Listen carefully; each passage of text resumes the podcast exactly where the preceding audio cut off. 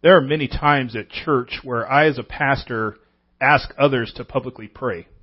Sometimes I get turned down. But in working on this sermon series, I realized I need to be more specific when I ask someone to pray in order to get an answer of yes. Think about this. Which is easier to say yes to? Me asking, will you pray? Or me asking, will you pray for the sick in our congregation?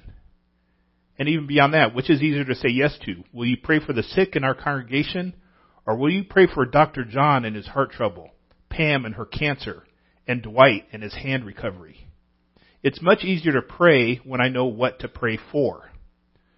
We have our weekly and monthly prayer guide that we ask all of our members to pray. Six days a week we pray these prayers, either as written or as a springboard for deeper prayer. We're spending six weeks going over what makes each of these prayer topics important. This series we're planning on finishing on Pentecost Sunday, when we will engage in purposeful prayer with the whole Wesleyan denomination, that we will together be filled and sent, which aligns with how Jesus prayed together as they awaited the giving of the Holy Spirit. Our second prayer theme is praying for the lost, for those who have not placed saving faith in Jesus Christ. This specific prayer is so important, the Apostle Paul not only prayed this theme, but commanded the whole church of Colossae to pray it. I believe, by extension, we are also commanded to pray in this way. Let's read Colossians four, two through six. Devote yourselves to prayer. Stay alert in it with thanksgiving. At the same time, pray also for us that God may open a door to us for the word, to speak the mystery of Christ, for which I am in chains, so that I may make it known as I should. Act wisely toward outsiders, making the most of the time. Let your speech always be gracious, seasoned with salt, so that you may know how you should answer each person. The first part of this call to prayer is to pray steadfastly. Paul's words here are a command. Be devoted, be committed, be steadfast. This is something that a person or group purposes to do and follow through with regularity for the long haul. Devote yourselves to prayer. This steadfast commitment was not something unusual to the early church. Acts four, or excuse me, Acts one fourteen says, they all were continually united in prayer along with the women, including Mary the mother of Jesus and his brothers. Everyone in the early church steadfastly prayed. In Acts two forty-two and forty-six, it says, they devoted themselves to the apostles' teaching, to the fellowship, to the breaking of bread, and to prayer. Every day they devoted themselves to meeting together in the temple and broke bread from house to house. They ate their food with joyful and sincere hearts. Everyone was committed or devoted themselves to regularly hearing the teaching of the apostles, to meeting together in the temple and at each other's houses, to participating in the Lord's table covenant meal and general meals, and praying. Romans twelve twelve says, rejoice in hope, be patient in affliction, be persistent in prayer. There, Christians commit to prayer even when facing affliction and hard times. Praying regularly is one of is one way of showing commitment, and another is being alert while praying. If I said the Lord's Prayer every day, that would be consistent, but if I wasn't paying attention to the meaning of the words, because I can say that prayer without thinking, then it's not an alert prayer. Alert prayer may have repetitive elements, but it can never lose its meaning. I can say the same words of prayer multiple times or pray for the same person every day as long as I mean what I say. Prayer pays attention to the words and the people and situations that the words are about. People and situations change, so alert prayers also adapt. This committed prayer is also thankful prayer. Now, to me, this is interesting. Paul is going to ask the church to pray so that he can make Christ known. To me, this sounds like an asking prayer, a supplication, but Paul the Apostle calls it a thanksgiving prayer. The commitment to pray is not a burden, something that the church has to do that they may not want to do, but something they should be happy to do, thankful to be a part of. The attitude is, yay, I get to pray for people every day, not, oh, I have to pray every day. The best reason I could think of for this is because it is a joy and privilege to participate in something great. The apostles gave thanks in Acts five forty-one. Then they went out from the presence of the Sanhedrin, rejoicing that they were counted worthy to be treated shamefully on behalf of the name. There they gave thanks for being treated shamefully because Jesus was also treated shamefully, and now they were participating in the work of Jesus. We, generally without having to suffer, also get to participate in the work of Jesus. And we know that the Holy Spirit is already doing the same work. That's yet another thing to be thankful for. The Apostle Paul sums up the idea of continual, thoughtful, thankful prayer in line with the work of the Holy Spirit in First Thessalonians five sixteen through nineteen, which says, "Rejoice always, pray constantly, give thanks in everything, for this is God's will for you in Christ Jesus.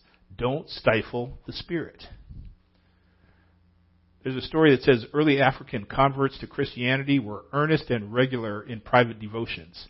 Each one reportedly had a separate spot in the thicket where he or she would pour out their heart to God. Over time, the paths to these places became well-worn. As a result, if one of these believers began to neglect prayer, it was soon apparent to everyone else. They would kindly remind the negligent person, "Brother or sister, the grass grows on your path. Let's not let the grass grow on our paths either." Steadfast prayer is talked about by Jesus in the parable of the unjust judge in Luke eighteen, one through eight, which says, "Now he told them a parable on the need for them to pray always and not give up. There was a judge in a certain town who didn't fear God or respect people. And a widow in that town kept coming to him, saying, 'Give me justice against my adversary.' For a while he was unwilling, but later he said to himself, 'Even though I don't fear God or respect people, yet because this widow keeps pestering me, I will give her justice, so that she doesn't wear me out by her persistent coming.' Then the Lord said, 'Listen to what the unjust judge says. Will not God grant justice to his elect who cry out to him day and night? Will he delay in helping them? I tell you that he will swiftly grant them justice. Nevertheless, when the Son of Man comes, will he find faith on the earth?'" When I casually read this parable in the past, I had difficulty with Jesus' illustration. I understand I'm supposed to be like the widow, persistent in prayer, and I pray to God.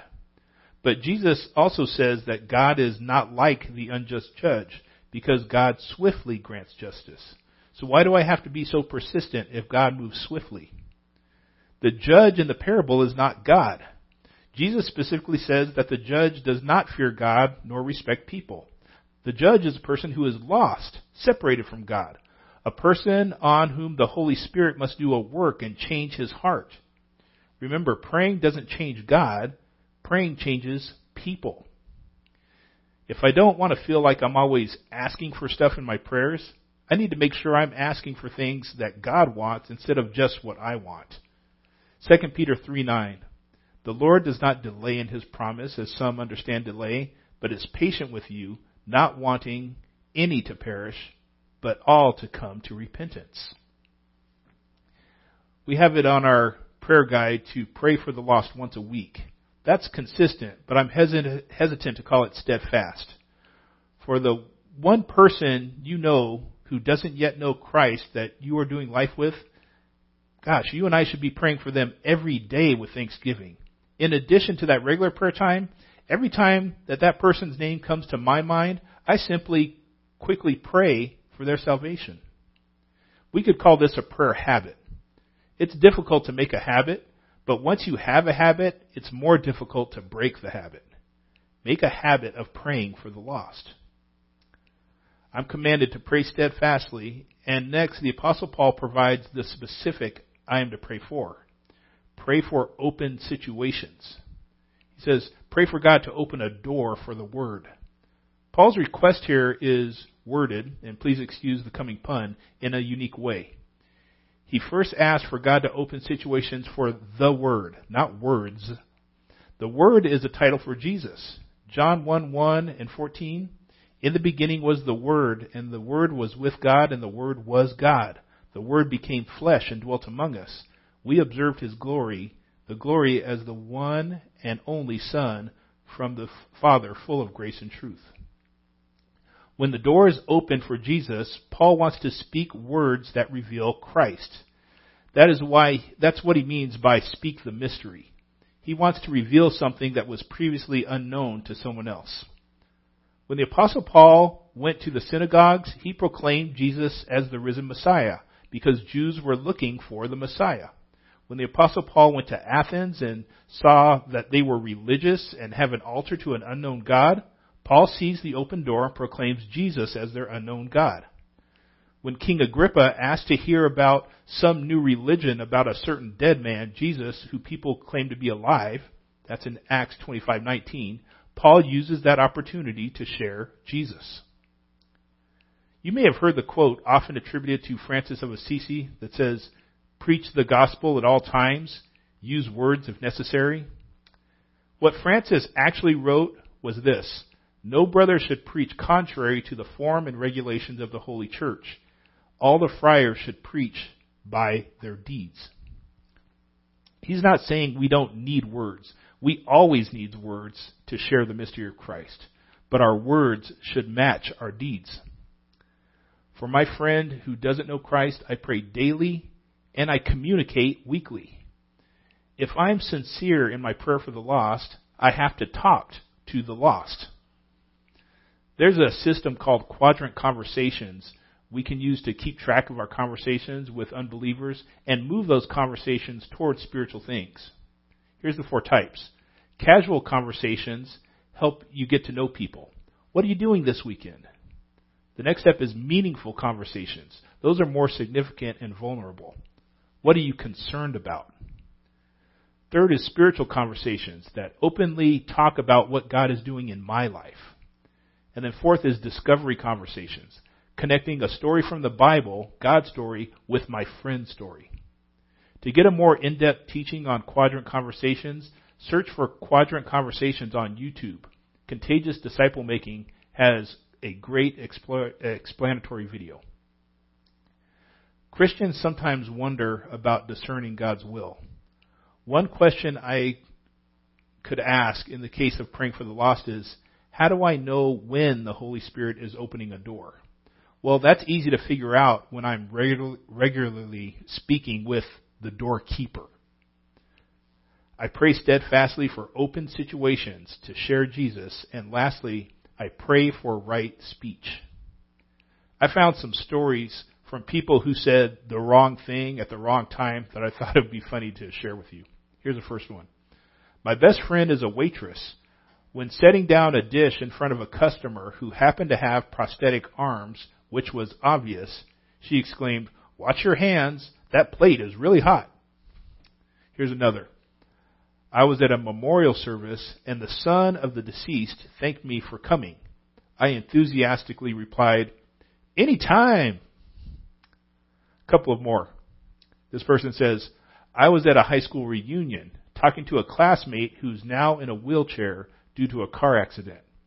I told him he had the best seat in the house. I'm an idiot. And here's the last one.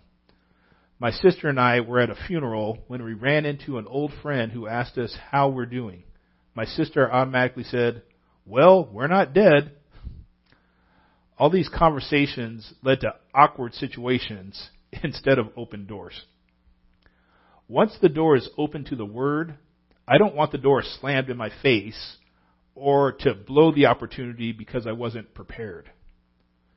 One summer as a camp counselor, I shared Jesus with one of my campers. Later, another camper who was already a Christian came and asked me, "How did you know what Bible verses to have him read?"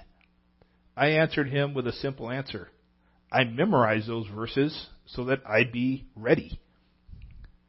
Our passage in Colossians four tells us what type of speech I'm to be praying for and prepared with. First, I should be prepared to speak the mystery of Christ. That's a fancy way of saying I need to know how to clearly reveal who Jesus is, what Jesus has done, and what that means to me and every person. It's the same work the Holy Spirit does. And the second part is multifaceted. Second, I need to make the mystery of Christ known as I should. Not every presentation of Jesus needs to be done in the exact same way, even if I use the exact same Bible verses every time. I don't present to a person on their deathbed the same way as I do to a child. I don't present to an agnostic the same way as someone who grew up in church and has fallen away. The Apostle Paul breaks down making Christ known as I should into four areas. First is wise actions. What I do needs to be in line with what I'm going to say. And I need to approach people in the right way at the right time. Second, I approach with gracious speech. People don't need to be bullied into faith in Jesus. I need to meet people where they are, not expecting unbelievers to be acting like followers of God, but realizing they are probably following their own or our culture's morality. Third, I need to have seasoned speech. Even though what I say should be gracious and accurately describe Jesus, my words should not be so soft as to let someone off the hook. While my job is not to do the convicting work of the Holy Spirit, my job also is not to ease the convicting work of the Holy Spirit. It is acceptable to ask pointed questions that require a response. How do you assess your situation? How do you think God assesses your life? What are you going to do with what you've learned? Fourth and finally, I need to respond with proper answers. It's not just on me to talk, but important for me to listen. I can't fully know how I might present Jesus to someone until I know what questions they have. And people have a lot of questions about life and a lot of ignorance about the Bible and Jesus. Let people ask. In fact, encourage people to ask questions. And then pray for the right answers, knowing that the Holy Spirit is already working in me. Jesus promises in Luke twelve, eleven and twelve, whenever they bring you before the synagogues and rulers and authorities, don't worry about how you should defend yourselves or what you should say. For the Holy Spirit will teach you at that very hour what must be said. With and for my lost friend, I pray daily, communicate at least weekly, and meet at least monthly. This may sound like I have a hidden agenda with everyone I meet, and that's a misunderstanding. The Holy Spirit has an agenda with everyone I meet. I receive my friend's agenda and bring it to the Holy Spirit. So it's not about what I want, it's about what my friend wants and what God wants. I'm just there to be a conduit or connector. Leighton Ford was speaking at an open-air crusade in Halifax, Nova Scotia. Billy Graham was to speak the next night and arrived a day early. Graham came incognito and sat on the grass at the rear of the crowd.